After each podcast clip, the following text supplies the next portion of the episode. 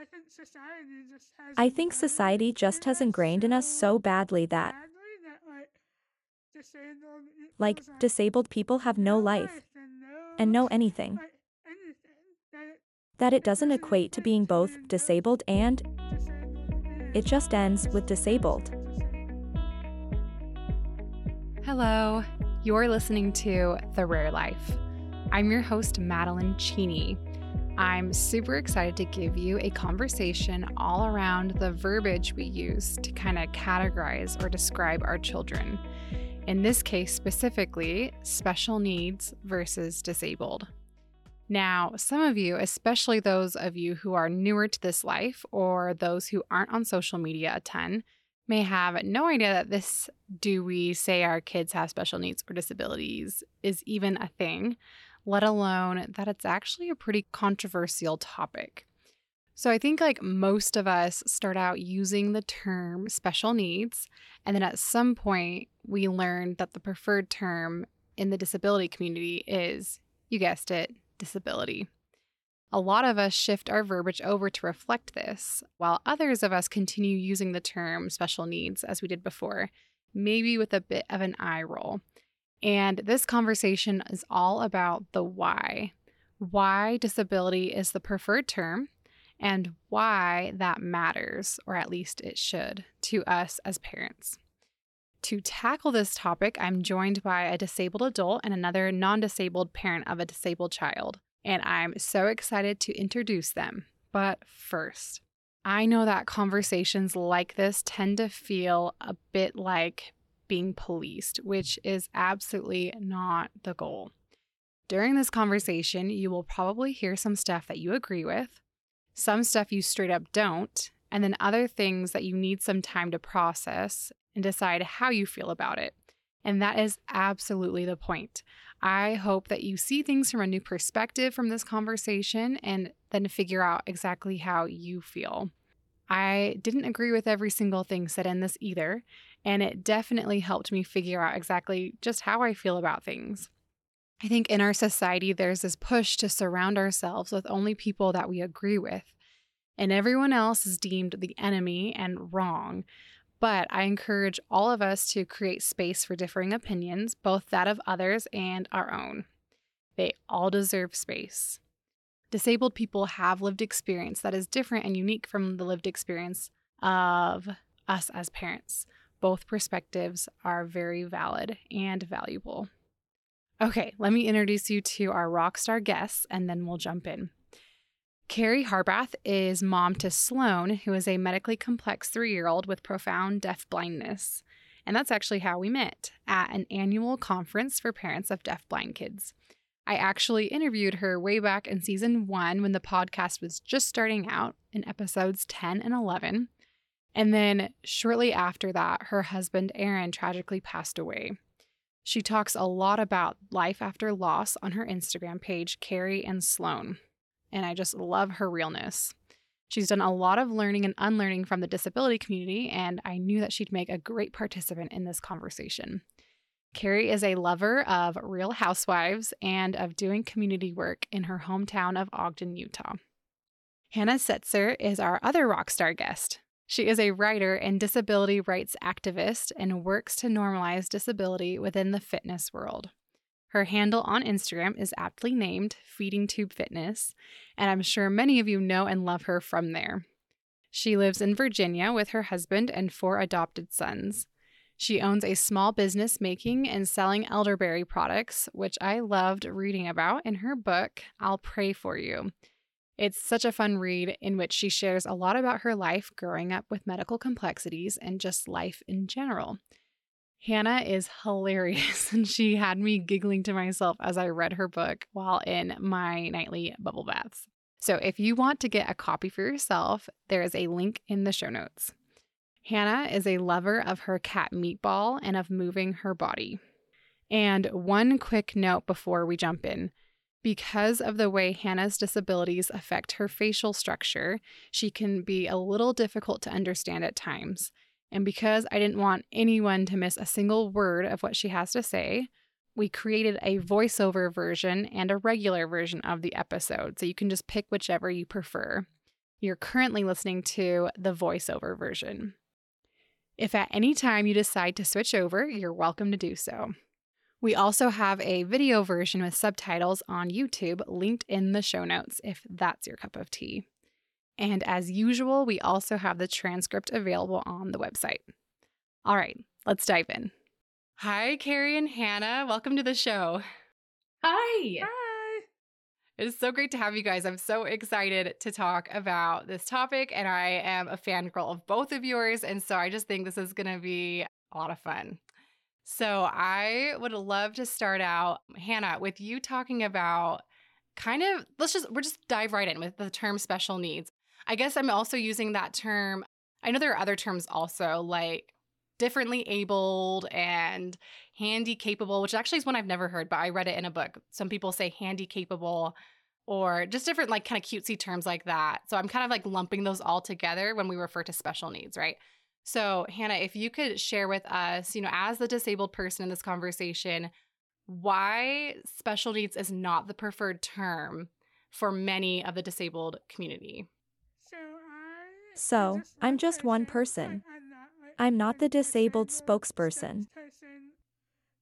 But obviously, disabled is not a bad word, and society just acts like it is. And to be very honest, growing up, my parents never called me disabled. They didn't call me anything. I went to special ed preschool because of my medical issues.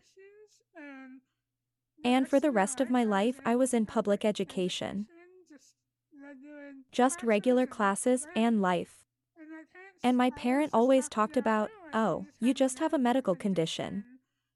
They never used the term disabled or anything else. And, so to be honest, I didn't have a ton of experience with it. And honestly, until I went back to school to get my master's in social work.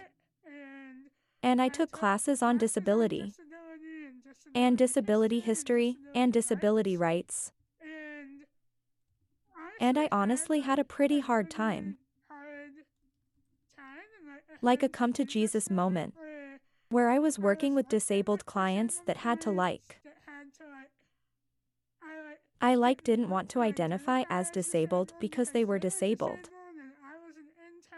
And I was an intern and a professional in that setting. So that was what happened to me, which was not what you asked about. Anyway, I think society just sees the word disabled as so negative. And that it has to, like, wrap it in something. Or be less than somebody else. And it just, you know, I said like, disability and disabled are not bad words. And it's okay to say it. It is what it is. And, mm-hmm. yeah, like, I have a tube in my neck. And I eat with a feeding tube. So, there are things about me that are obviously very different. But I don't put all these disclaimers on it, like, I'm differently abled. I eat differently, I breathe differently, I talk differently. It's okay. I literally just generalize it, like, oh, I'm a disabled woman. And that's a okay. Oh, I love that so much. That's another like question too, I think that would be great to talk about is like I've also heard parents saying, well, especially in like within my in our you know audience or in this community where a lot of our children are very medically complex. And so I think there kind of comes to this point where it's like, wait, does my child count as being disabled if they are really medically complex but there aren't other things like like with carrie and i where we have like our children are deaf blind. So those are things that are much more like oh that's a disability right? Like that's more straightforward. And so some parents their children don't have like those like more obvious this is a disability. They wonder like does that count as being disabled if you're medically complex? And i would love to hear you know your answer in that. To me i'm like yeah right? Yeah, so. So right now, as a 32 year old, I would say yes. So honestly, like, this came up again and again when I graduated and was applying to jobs. And you know how every job listing says, like, do you have a disability? And I would go through the list of things that I guess qualify on those lists. And, yeah, I didn't qualify for any of them. But usually at the bottom it would say, other medical conditions? And I would say yes. Honestly, that was just why I even identified as disabled. I would say yes, because I was like, maybe if I said yes, that means I'll get an interview. Because you know, they have to, like, fulfill their diversity quota. Like, let me be the token disabled person if that means I don't have to work at Old Navy anymore. But I would use it that way. And like I said, that's just how my parents would say it to me. It's like, oh, you just have a medical condition.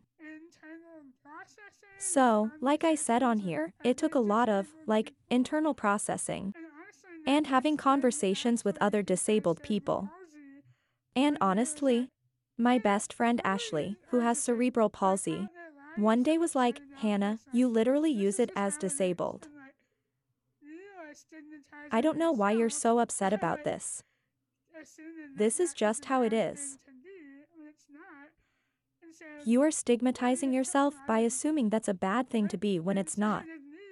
And so, it took a lot to look inside of me to get to the point that sometimes even now I catch myself being ableist and being like, oh, but that's so not me. I have a husband and four kids and a master's degree and blah blah blah. But being disabled doesn't mean I shouldn't have any of those things that I have. Disabled people can live lives and love things. And all this, and all things, and whatever. I think society just has ingrained in us so badly that, like, disabled people have no life and no anything. That it doesn't equate to being both disabled and. It just ends with disabled. Yeah. It's really important. I think as parents, like I know that we all want that for our kids to not feel like the stigma or feel like they're less than because of their whatever, if it's air quotes, special needs or disabled or medically complex. Like we want that for our children. I think it's important to recognize the power of language around that. And like you say, you know, if you're avoiding the term disabled, it kind of implies there's something wrong with that.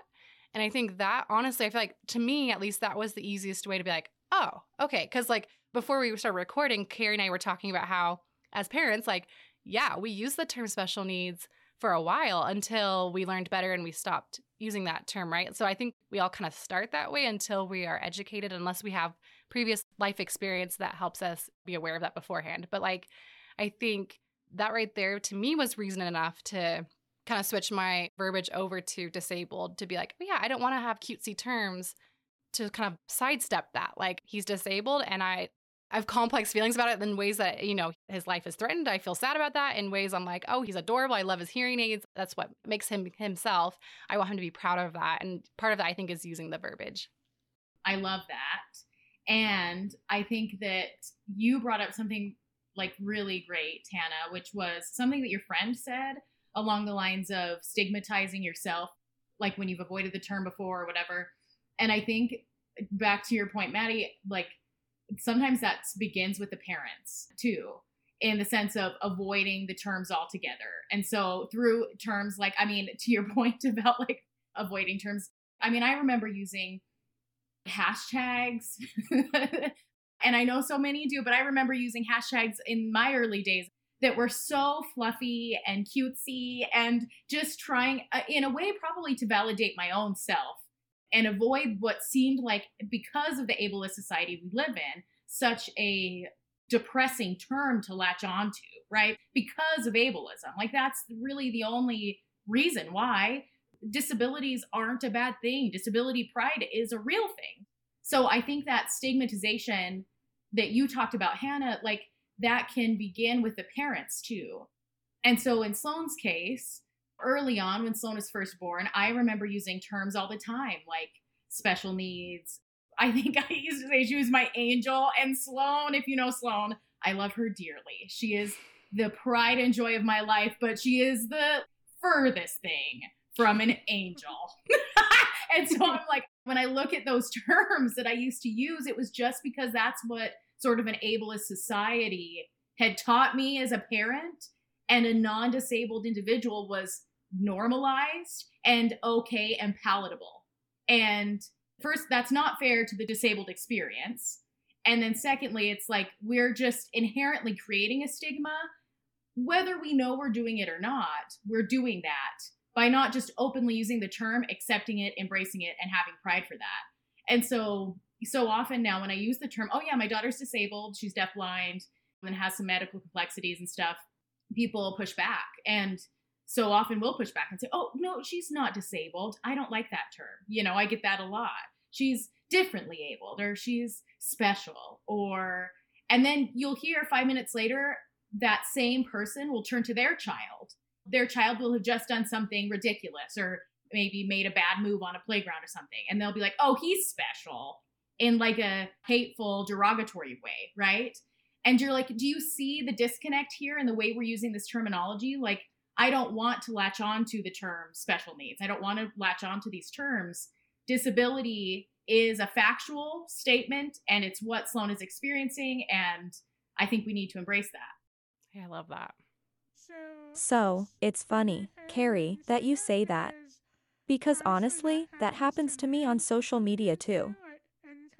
Anytime I will refer to myself as disabled. And I'm an adult woman. Yeah. And people still say, like, you're not disabled. And like, I'm the one who's saying that. It's not an insult that someone else is saying to me that I need to be defended from. This is my video, my picture, my caption, whatever. And I'm the one who's saying that.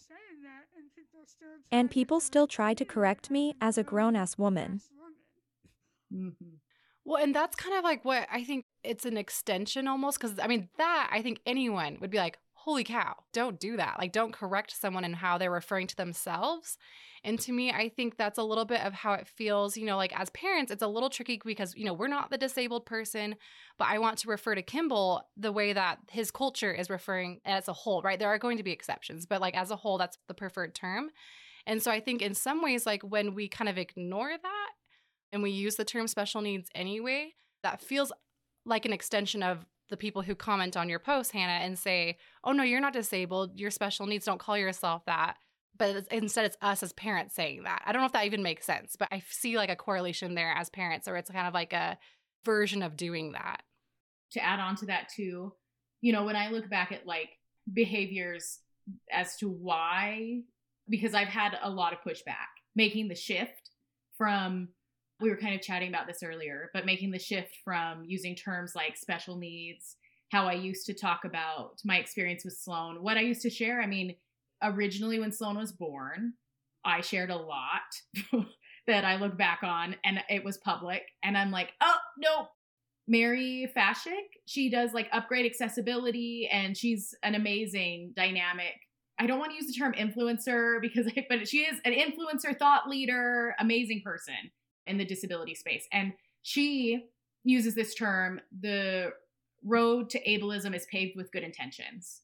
And I love it because something I say so often is that, like, when Sloan was first born, my well intentioned mom heart was to create this Instagram account and do what I saw so many other parents doing, which was to talk about Sloan's entire life experience without her consent, right? It's different if she's an adult and she gives consent and she wants to share these things, but it's like down to like the details around her trach, what her stoma looked like that day, and what we were up to in the OR, and all of these things that like she didn't give me permission to share. And I was at the time using hashtags like special needs and all these this fluffy terminology. And as I learned and hopefully grew, always growing, so that doesn't it, always learning. I had changed what I was sharing, stopped sharing a lot of that information, and also started speaking more about using the term disabled with Sloan. At one point, just kind of anecdotally sharing this story, I had shared a video of Sloan using her blind cane standing. And it was just a really short snippet of her standing with her blind cane, like a PT moment. And actually, I've since deleted the video. That was another moment at the time. I was really proud of it it was something that I thought was really exciting. And then it became so intense. I didn't realize, I guess, the magnitude of how quickly things could go viral. It was another moment where I was like, oh, I didn't have Sloane's consent to this. And it was, she was working. She was fine, but she was also working hard at PT. And I was like, what if she doesn't want this shared someday? So I shared this on my page. It went viral. It had like 10 million views. I gained like, I don't know, it was like 30, 40,000 followers overnight. And then these followers came into the fold, but many of these followers followed because of going back to a term that Hannah used earlier. They saw this sort of like token, sweet, special angel baby that they could follow and be inspired by, right? And have inspiration come from her mom and her family. Little did they know they were following someone that, like, one has lost half of her family to hard things. And then two, Sloane, we were on this path of learning like we don't use terms like sweet special angel baby anymore. We use disabled. We are learning from disabled influencers, disabled thought leaders, disabled educators in the space. And that's who's guiding my parent experience with Sloane. And so as I started to share that, within it was like months after I had gained this huge following, I lost half of the following. And not only did I lose half of the following, but I also lost half of the following with just endless, to Hannah's point about getting people who comment at you about your experience, endless DMs, comments that were like, your content is offensive because you use the term disabled about your daughter. She is a sweet baby. She is inspirational. You can't say she's not inspirational. And my whole point was we shouldn't expect her to be inspirational. We shouldn't expect her to be anything special. She should just be able to get up and if all she wants to do all day is just sit around and self stim, why not? Like that's her prerogative. That's not mine. And we expect these big things of people with disabilities when we use terms like special, you know, sweet. They're just like inflammatory extra terms that sort of inherently imply something more that's expected. So, anyway, yeah, that's kind of anecdotally my own story about just how the terminology has impacted my own parenting experience and why today now we use the term disabled, even when people are like, hey, she is a sweet, special angel baby. And I'm like, dude, just go back and watch the last three reels and maybe you'll feel differently. yeah, I love all of that so much. I mean, that's so interesting to me too just illustrates how controversial this is and how much language yeah. matters, like the terms that we're using, how much that matters, and how it kind of paints the experience that we're having and that our children are having in the way that our children are seen and perceived, right? And we don't want them to be infantized or, you know, yes. to be this inspiration porn, which is another term. You know, we don't want that. And so I think using the term disabled is the most respectful, it feels to me at least. I agree. I have a lot of feelings and things about what Kari just talked about. I have so many. I know y'all do too, and like, so many families that follow me deal with what I talked about. Like documenting every single thing, documenting lives. And sometimes I've had parents that I talk to in the DMs and they have argued with me that their kids are special needs and not disabled. And I've been like, you do you. I was like, when was the last time you talked to your kid about these things? And they're like, I can't. My kids is nonverbal, and whatever. And I'm like, you should still talk about each other's feelings. That does not mean you need to have this philosophical conversation, and that's okay but I think just talking it out and introducing your kids to these things, introducing different terminology and different labels. And at some point, someday they might choose one, and the next day they might not. And that's okay, too. But I think as parents, not just assigning labels onto kids, and like assigning a label and having it stick like forever. As an adult, they might not want to be a special needs adult. They might want to just be a person on the street. Whatever, you know. And my husband and I are foster parents. And we have adopted four boys in foster care. And in foster care, you're not allowed to post your kids on social media or talk about your kids on social media. And now we can, because we are their guardians. But I still honestly don't either. But if I do, I get their consent. And they are able to get it, or not get it. And that's okay. I just think, in general, society has just been like, oh, everything's an open door, and I'm going to share everything without even talking to anyone about it. Sometimes even my husband is like, don't post me, and I'll be like, whatever. And I don't, and I get sassy about it. no, I love that. I love that.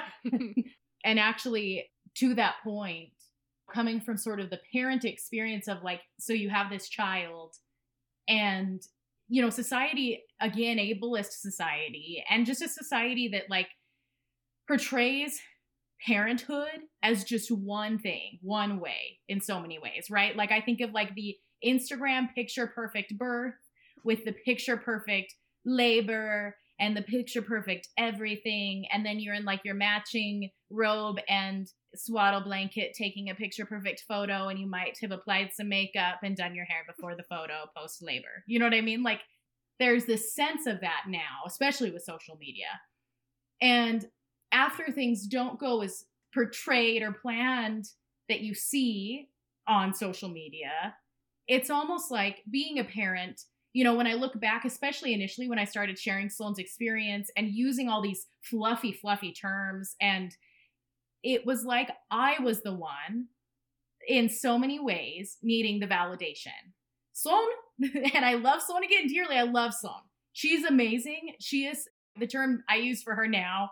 Even on her worst days, I mean, she's just such a badass. Like, she just keeps going and going and going. And I'm like, what, dude? We've been through so much and when people come up to her and say, like, oh, I'll pray for her, I'm like, pray for me. I'm the one that's struggling. I'm like, hello. I'm like, are you kidding me? Like, why are you going to pray for her? She's fine. Look at her. I'm like, I'm the one going to therapy twice a week. Just because I am not the one that's like in a wheelchair, why not consider praying for me? So it's like, anyway, okay, that's my rant. That's my tangent there. But when I look back on my initial days, I think it was really like, yeah, it was like the sense of me looking for validation as a parent in everything that I shared. And it took a long time almost sort of to acknowledge that. I mean, and this is, you know, so hard to admit, but it wasn't about Sloan. In so many ways, it was about me and needing validation that I was doing things right, right? That I was parenting Sloan right. And using those terms that like was acceptable by all of my friends and my society, which unfortunately at the time was largely non disabled and was largely, there was a pretty huge lack of diversity there. And so it's like, when I look at myself at the time, it was me seeking that validation. And now, you know, I'm trying to learn and change and grow and do better in that sense.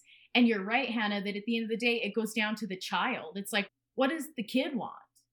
And if you don't know what they want, and this is what I go back to when I share Sloan's experience or when I share our experience, does the benefit of sharing and talking about your experiences outweigh anything else? Are you benefiting? Are you both benefiting? Is she benefiting? And if that ever crosses a line where she's not benefiting anymore in some way, you know, this can get very complicated and I will not go into depth there because I could go on forever about that. But if she's not benefiting any longer, then it's not worth it. It's not worth because you're right that like there are still things to this day that I share that I know someday I may have to say to Sloan, I'm sorry, I know I shared that thing. and, you know, and like, I know I shared that and that I shared this picture of us. And I'm very aware and cognizant of that now. Even the blind cane video, that was a big turning point for me because I was like, ooh, yuck, I didn't want this random. It was like Karen 1965 that was like, oh, sweet special angel baby from like some place in Texas that liked and commented on it. And I was like, who is this person? Like that just weirded me out. And so all of this to say, like, I think in some ways, initially it goes back to it was me acknowledging that it was about my validation and that I really needed to turn it over to like, is it benefiting Sloan? Is it about Sloan? Is this all about Sloan? And is it less about me? I love all of that. I think like part of the draw I see, because I was trying to like, I want to represent the population of people who are listening right now who do use this term special needs. So it's not just like us Yeah. all like I don't want anyone to feel attacked. And so I think like one of the reasons that special needs is like a term that some people use, it's definitely more palpable to like society, right? Because we do live in like Yes. kind of this society that wants to put a pretty bow on it or sidestep disability or sees it as inherently bad or negative. And so, like, if I say to Joe Schmo at the store, like, oh, yeah, he has special needs, they're going to get it, right? Like, I feel like that's like a term. They're like, oh, yeah, he's special needs. Like, that's the term. Good job. You use the term that we like. Whereas, like, you know, you can get some pushback if you use the word disabled, which I would mm, Yeah. argue, like, the more that we are using that word, that is normalizing it and making it like, yeah, my son's disabled. And I think it's a win for the disability space. Whereas, like, if we continue to only use the term special needs, even if it's from a good place of our heart or good intentions, we're not trying to be like this ableist bad parent or whatever, like, I think that that can, in some ways, inhibit that kind of mission of normalizing disability and showing that it's not this inherently bad thing. And I think like we do need to kind of see like where we stand. It's like I almost picture like there are disabled people, including our children, right? And Then there's us as parents, and then kind of society. And I think we need to like remember, Kari, like you were saying, like where we, oh, who are we going to be more loyal to or more like going to like identify with or like be respectful of? Are we going to like, oh yeah, we're going to cater to society's need for these like palpable terms? Or are we going to like listen to disabled people and be more like allies with them, right? By using the term disabled. And I think it's such a simple thing, right? Like we're talking about just a simple term, right? Of whether you use disabled or special needs. But I do think that it's symbolic and that it really can have a big impact. And then I also like want to push back a tiny bit, Kari, to like what you said, just we're real. I mm-hmm. think like definitely is so good to be like, okay, what is in the best interest of my disabled child? That's what we owe them. But I also do think that like it is also important to know like what kind of support we need as parents because like especially when it comes to medical complexities and surgeries and is my child going to live like that's really hard stuff and so i think it can be something where you say okay like i could really use some support right now and i can ask for that support without sharing super vulnerable pictures of my child without sharing the intimate details of what's going on but kind of like oh man, like generally speaking, like we're having a hard time right now. We're impatient. I'm just really struggling. And then for that parent to receive that support without compromising the privacy of the child. So that that can kind of be a balance. No, I love that. Yeah, I think I think that definitely goes for all parents. Our kids all have things, and life is tiring. And I have to walk that line as a parent as well. My kid is hard right now, and just sharing what's hard. We're all asking for resources. It's just a delicate balance this way. I mean, as humans, we all want connection, and we all want community. And there's definitely safe spaces for those communities. Earlier, y'all talked about going to a deaf blind conference. And I'm sure that experience was really powerful for the both of you. And I hope a positive place. But being in community with people like that, who understand at least a fraction of your life. And going back to your earlier thing, Madeline, I really liked what you said about who are you going to be loyal to, society or your people in your house. And I think, just in the way that we reclaim the word disability and use it, and use it proudly, and just nap on people that don't want us to say it. And I think that happens with other marginalized groups too, as well, you know. There's terms around race that people have reclaimed.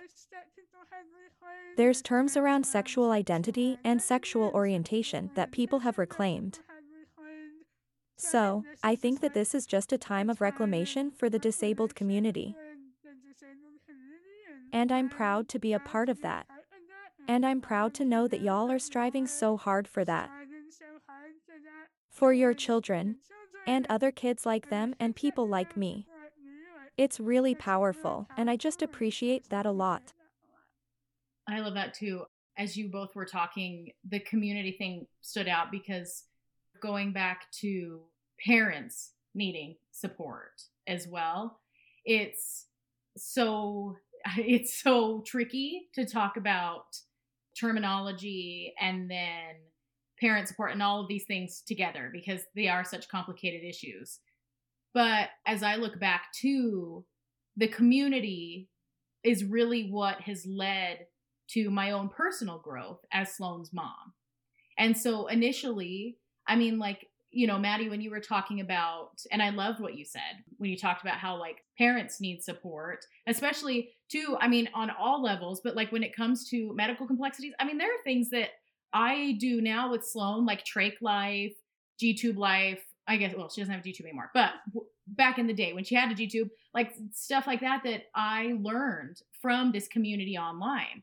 And initially it was from, unfortunately, in some ways, following the special needs hashtags, you know, like, and learning from other parents. And so th- that's where, sort of, when I talk about like the benefit, it's so hard. It's so hard to pinpoint because I think there's this other there's this other side and this is where my mind gets a little screwy because there's this other side of the experience that I've had as Sloane's mom which is like I have connected with so many people online and through sharing Sloane's experience that it's greatly benefited Sloane at school through her therapies, through the hospitals. People have known us when we go in and may know things about my life that I don't have to explain that is really painful to have to explain. And that helps me greatly and it helps me care for Sloane better.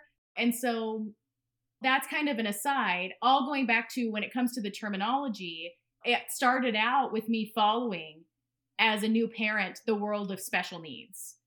And then as I followed this world and I started to connect with like you, Hannah, or like Mary Fashik, for example, and then I start to connect with these people, I'm like, wait a second, maybe I want to change my terminology because Sloane someday is going to be an adult navigating the world with her disabilities. And so it's like, I want to make sure that she is supported and enabled to do so. And using terminology that, and you said this earlier, Maddie, that like her culture, her community is using openly and widely. And, and so that's where it's like, I started by following special needs and then have grown into disabled and disability as a parent and as a non disabled person. And so it's been a really interesting journey, I think, in that sense. Yeah. And I hope that like there's that space in this conversation too for whoever is listening and whatever part of that journey you're in. Like this is not to try to judge people or make people feel shameful, but kind yeah. of I think like I've had people question things like on social media when I'll post something about using the word disability and they're like, well, what's even wrong with using the term special needs? With that kind of thing, I'm like, okay, I don't feel like I'm really the person to explain this. Like, go check out these accounts of disabled people. That's where I've learned that but kind of to like answer that question, I guess, with this conversation. But Hannah, I have a question for you because this is something I've also grappled with. One of the benefits of using the term special needs is that you can say, I'm a special needs mom, right? And everyone knows what you're talking about, right? Like that's a very accepted term. That's what a lot of people use, society as a whole. And so as I've switched over to like disability and that term and medically complex, that's one I use as well because that sums up Kimball well as well. I'm kind of like, okay, so like if I just want to have a quick way to address this community of parents, or I want to like call myself something, it's kind of hard to know what to say. And I've heard the term disability parent, which I think is kind of confusing because it sort of sounds like you are a parent who is disabled. Medical mom is something I've heard and used before. I just honestly, sometimes I just say I'm a parent to a child with disabilities because that's what it is. It's just such a long term. Is there a catchy term that is like acceptable? I don't know, Hannah. Like, what are your thoughts on that? I have no idea. I personally hate the term special needs mom, and you see it all the time, like autism mom. I think, for one, it's just incorrect. Special needs mom, kind of like you were just saying. Sounds like you yourself have special needs. And I think, honestly, it's still fine. I'm not judging anyone or shaming anyone. I think people need community.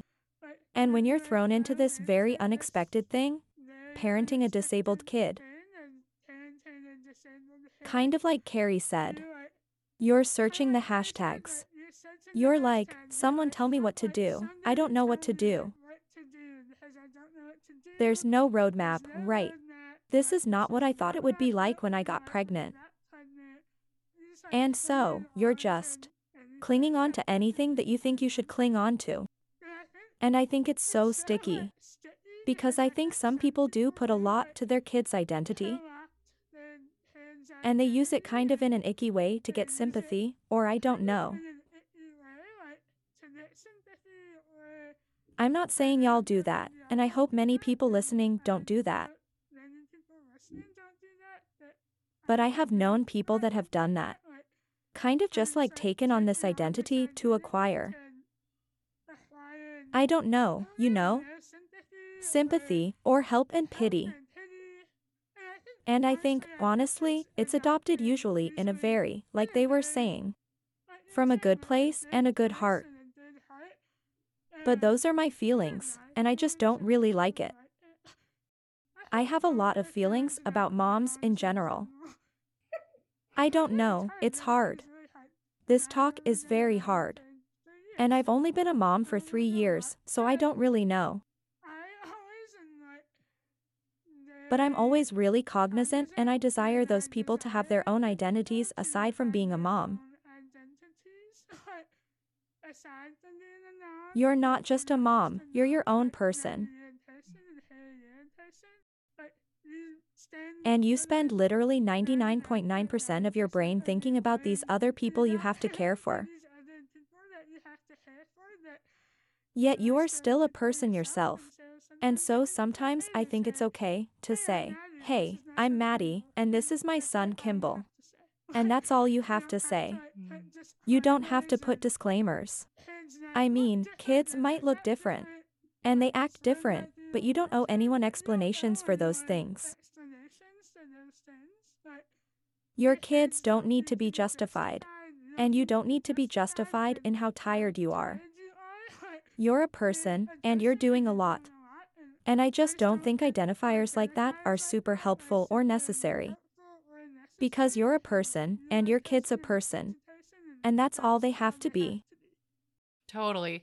And we even had a whole episode about this concept of the identity that we take on as parents with Emily Ladowd, episode 85, because that's been something also, and I feel like it's very related to the terms we're using, is like, how do we identify as parents? And Kari, I don't know if you agree with this, but like, as a parent, like, especially Kimball has like stabilized medically a lot in the last while. And so, like, I feel less this way now. I feel like I've been able to reclaim kind of my independent identity. But for a while, when your whole day is dedicated to their medical care and the therapies and the appointments, like, it kind of I think it just inherently kind of does take over your identity in some way or at least affects it, right? Like there are some things I'm like, I will never see the world the same way I did before I had Kimball because of his disabilities. But I love that permission you give. And I think it's important for all parents to feel this and to be reminded that, like, we don't owe anyone an explanation. Like, if we are like, we don't need to add, and he's disabled or like any of those things. Like, he can just be and I can just be, and we don't need to explain that unless it's like the doctor and we need to tell them about you know, the things that actually are relevant. I love all that. I agree a thousand percent. Sloan's the same way. She'll always have her lifelong disability of deaf blindness, but beyond that, like medically, it isn't as risky as it was there for a long time and intense. And so, in some ways, I've had, again, through my own social media journey and oversharing and trying to balance and still learning and always evolving and all those things. I have had to figure out what my own identity looks like. And in many ways, in my own personal life and other big life changes that have happened, I've had to figure out what my identity looks like. But with that said, I also want to add to the disclaimers or the terminology or whatever.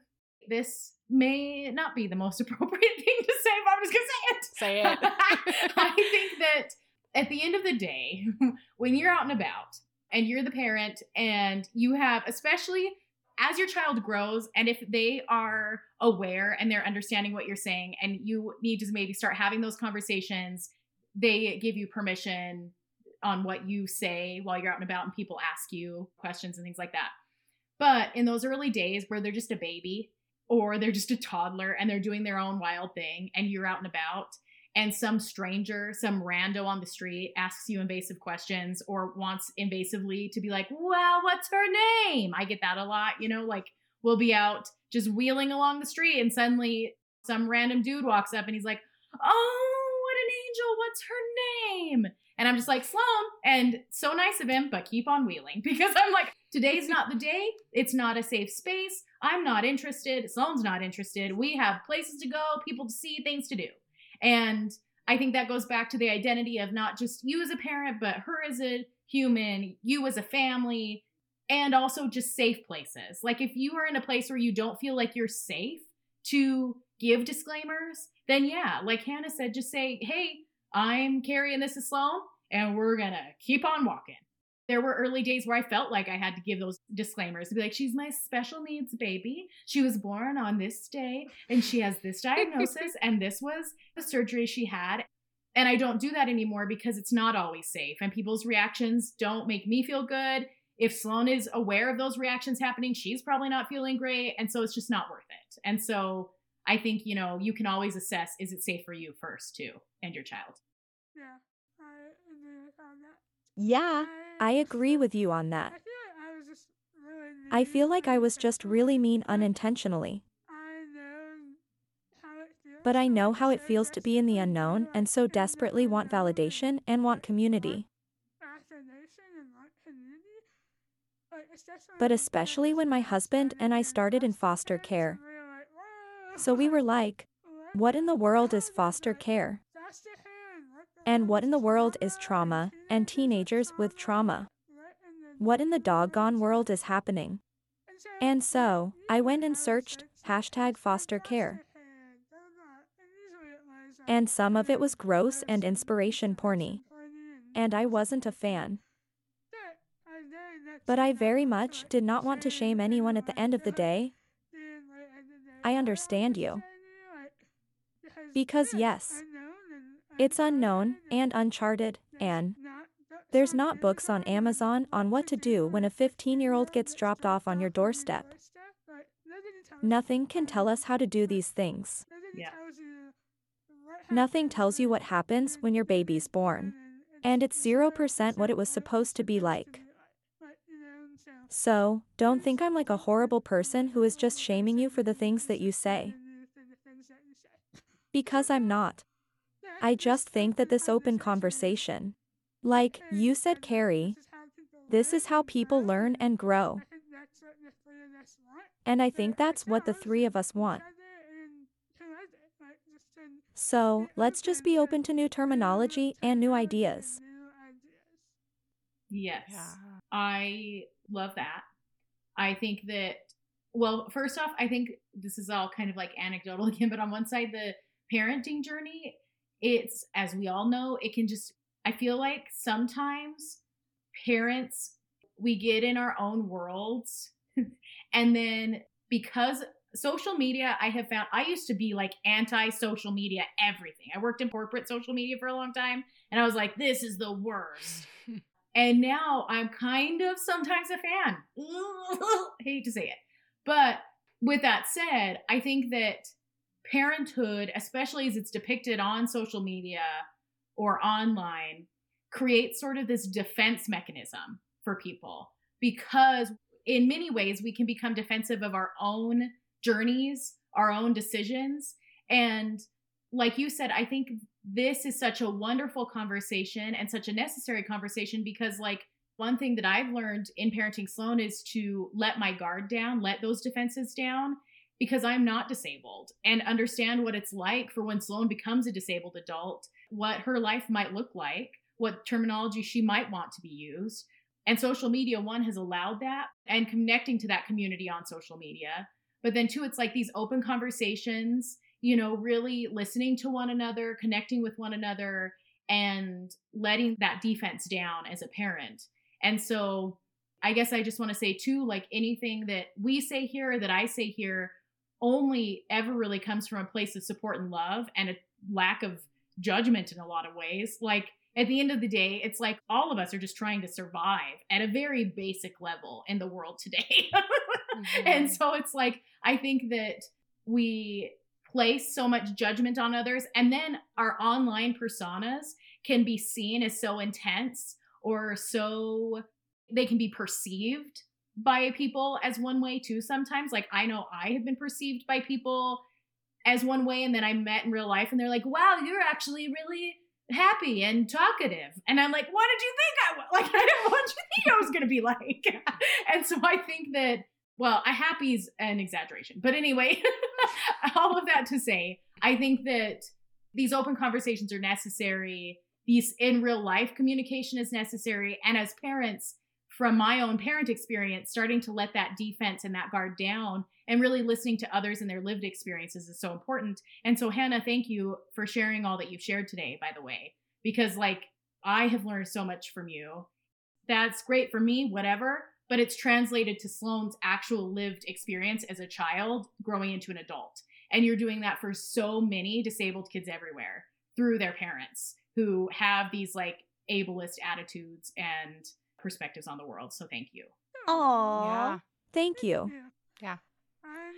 I'm only like 1% sad that Sloan doesn't have a G-tube anymore, so you can't text me and be like, I know. what do I do about this? Now, I- Now you just have to text me about The Bachelor and other stupid things. Okay, yeah, Bachelor. We'll just text about Bachelor now. I cried when I took the G tube out. The things that you never think you'll do because Right? I missed it. When Yeah. I took Kimball's G tube out, we were like, let's have like a celebration because he did it right. And he was like crying for like a Yeah. week. He was so Oh. sad. Doesn't that just, I mean, like, it's like, man, if I had only known that this would be this sad when we Yeah. first got it, and I hated that thing. no, for real. I mean, that's how trach life is now too. Like we're oh, yeah. possibly getting close to Sloan getting her trach out, maybe. But with that said, who knows? One, but two, I'm also like, I love trach life, and so I'm like, it will be sad the day that it comes out. It will be a weird day. Yeah, no, that is, that could be a whole episode. The Yeah. grief you feel when the medical devices are the things that you used to like hate Yeah. leave and you're like, wait, I hated you. Now I love you. What? Please stay. you. Yeah, exactly. You're so cute. Uh, yeah. Well, I love this conversation. I would love to wrap up, Hannah, if you would honor us with what you want every parent to know of disabled children, like what you would love for us to kind of take away from this conversation. And like, man, if I could just tell every parent this one thing, if they could understand this one thing, what would that be? Yeah, just learn. That's so hard. We'll take whatever you can give us. I think learn. I think one. It's okay to not love every minute of being a parent. And it's okay to say that it's really freaking hard.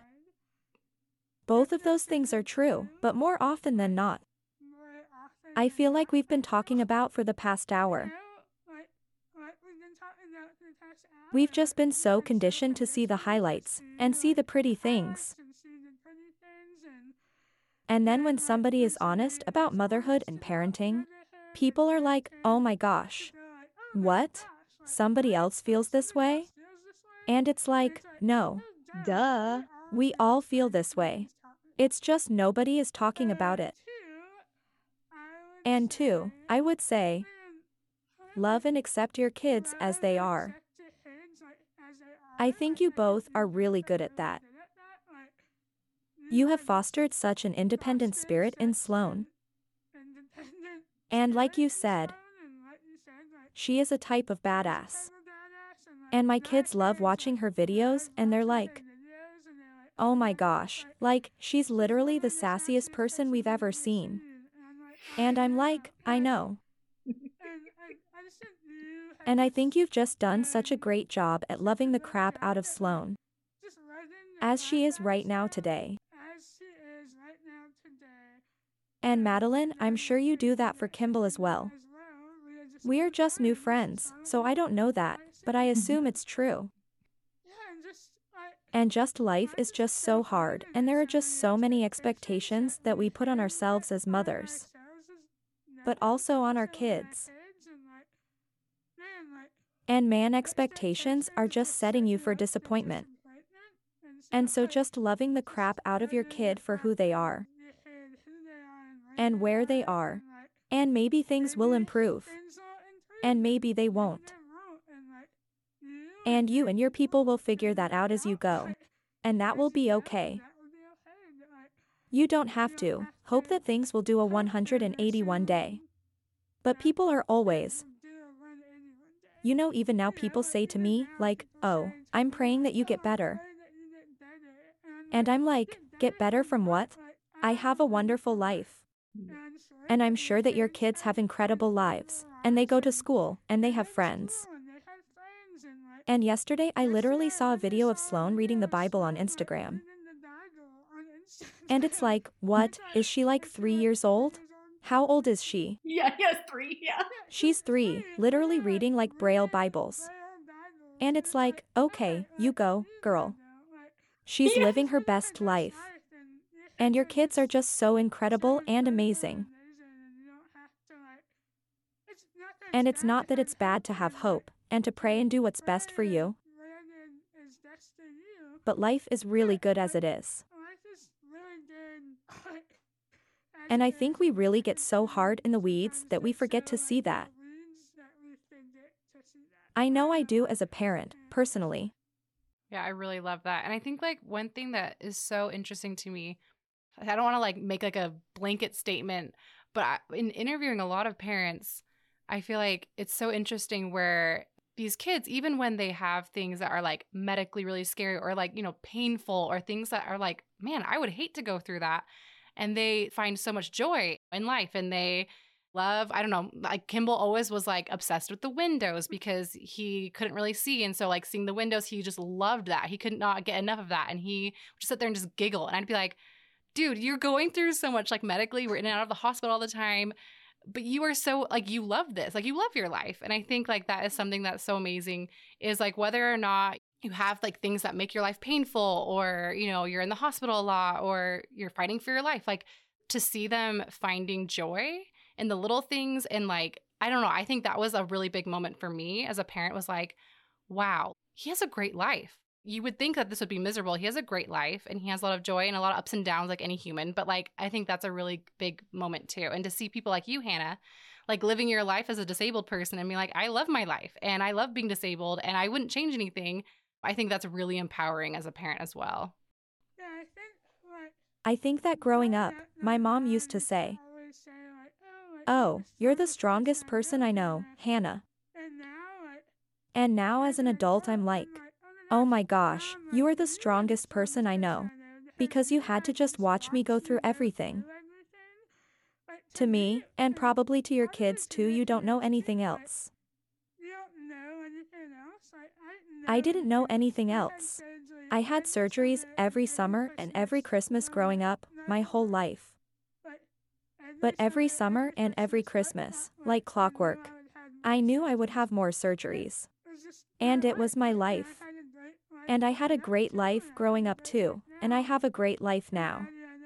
And Maddie, I know you and I talked about maybe trying to do an episode with my mom. Because that would be so fun to like hear both perspectives. And kids just don't know anything other than this. You are giving your kids such amazing lives. And you're so sacrificial in giving them everything. That honestly, they don't know. They don't know the things that are terrible. You know, y'all are amazing, and your kids are amazing. And it's really hard to be a parent and watch your kid go through things. But your kids, and I myself, are just so strong.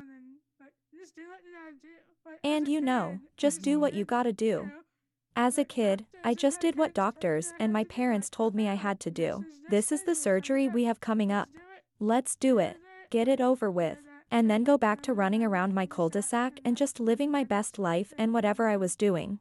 I love that. And I think like that is a moment that is also very like powerful. Like I think maybe we all have that moment of realization of like this is likely I and I, I don't want this to come across the wrong way, but Hannah, you were kind of saying this, so maybe I have permission to say this. This is likely harder for me as a parent than it is for Kimball right now, right? Yeah. Because like as a parent, you would do anything to take away suffering. You do anything to make their life as easy as possible. And so seeing him hooked up to all these wires and tubes and stuff in the hospital, like this is likely more painful for me than for him. Like I I don't think he's having a great time.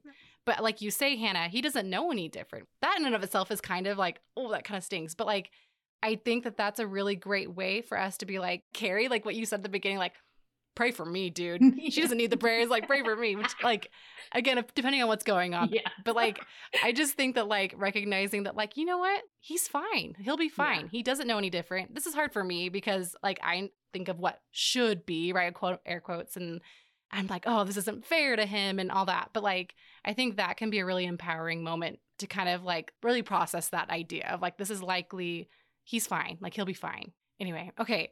Thank you so much. I feel like we could go on and on and on, but just to wrap things up, thank you so much, Kari, and thank you so much, Hannah. I really, really appreciate both of your perspectives.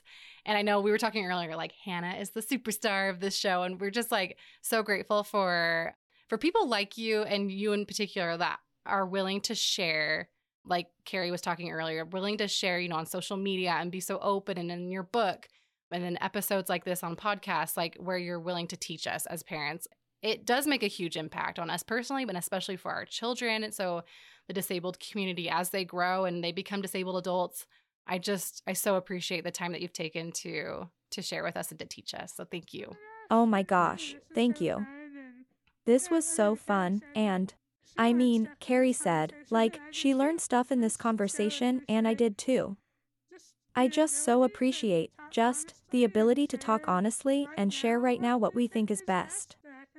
I think we're all learning and growing constantly and trying to do better, trying to know better.